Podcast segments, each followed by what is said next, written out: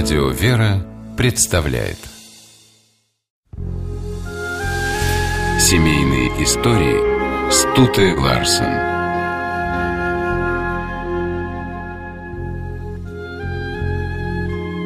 Принято считать, что простой крестьянин не может стать императором. Также принято считать, что бывшая Гетера не способна раскаяться и всю оставшуюся жизнь быть благочестивой. И уж совсем невозможно, чтобы два таких человека встретились и полюбили друг друга. Однако это случилось в VI веке в Константинополе, столице Византии.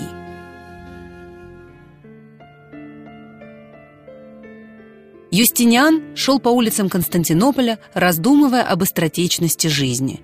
Ему исполнилось почти 40 лет, и все эти годы он потратил на то, чтобы добиться высокого положения в обществе. Карьера его была стремительной. Он родился простым крестьянином, а теперь стал военачальником и мог надеяться на то, что скоро его назначат наследником престола. Конечно, Юстиниан радовался, но его счастье было бы большим, если бы он мог разделить его с женой. Насмотревшись на знатных дам, пустых, занятых только собой и дворцовыми интригами, умный и образованный Юстиниан не желал связывать свою судьбу ни с одной из них. Он не чурался девушек низкого происхождения.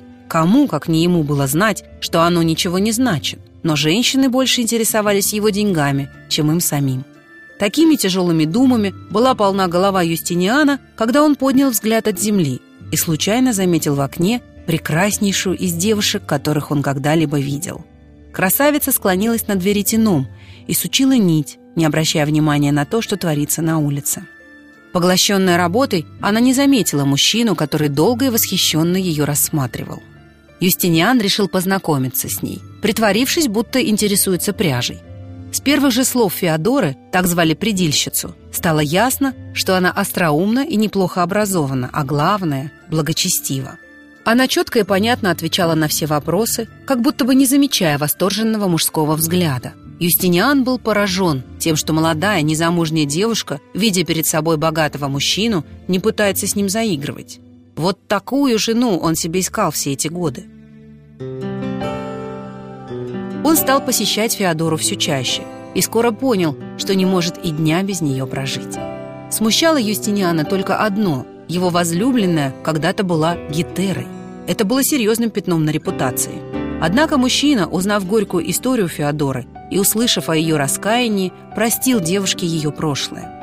В детстве она вместе с двумя сестрами лишилась отца, служащего в цирке. Вдова не могла прокормить детей, и с раннего возраста девочкам пришлось зарабатывать танцами и игрой на музыкальных инструментах. Юстиниан, который хорошо представлял себе цирковую публику, только качал головой. Легко ли в таком месте удержаться от того, чтобы не впасть в грех? Вскоре судьба завела юную Феодору в Александрию, центр культуры и науки тех лет – там девушка, которая отчаялась найти свое место в жизни, услышала христианские проповеди, обращенные к женщинам. Это изменило Феодору. Она решила вернуться в Константинополь и заняться честной работой.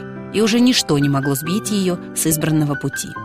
Сначала Юстиниан боялся, что Феодора может обмануть его.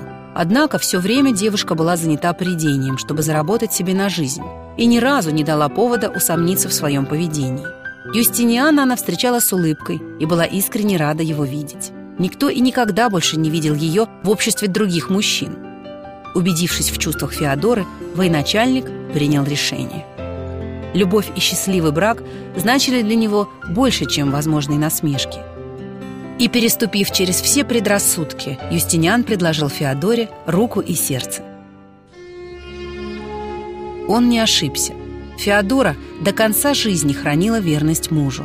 Она стала настоящей поддержкой Юстиниану, когда он наследовал трон и стал императором. Не раз его спасал острый ум жены и ее чутье. Во время крупного восстания, когда Юстиниан уже хотел бежать из города, именно Феодора остановила его от опрометчивого поступка. Только благодаря жене императору удалось сохранить тогда свою власть.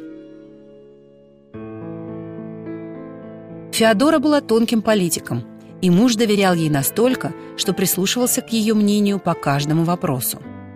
Советы императрицы касались всех сторон государственной жизни, отношений с другими странами, законов, морали. Ее имя даже ввели в присягу, которую давали военачальники, префекты, правители провинций и епископы.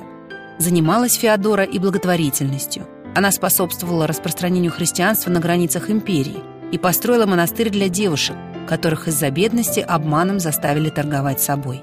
Ни разу за все годы, прожитые с Феодорой, Юстиниан не пожалел, что женился на ней. Никакие родословные и чистейшие репутации не смогли бы заменить нежного взгляда искренне любящей женщины.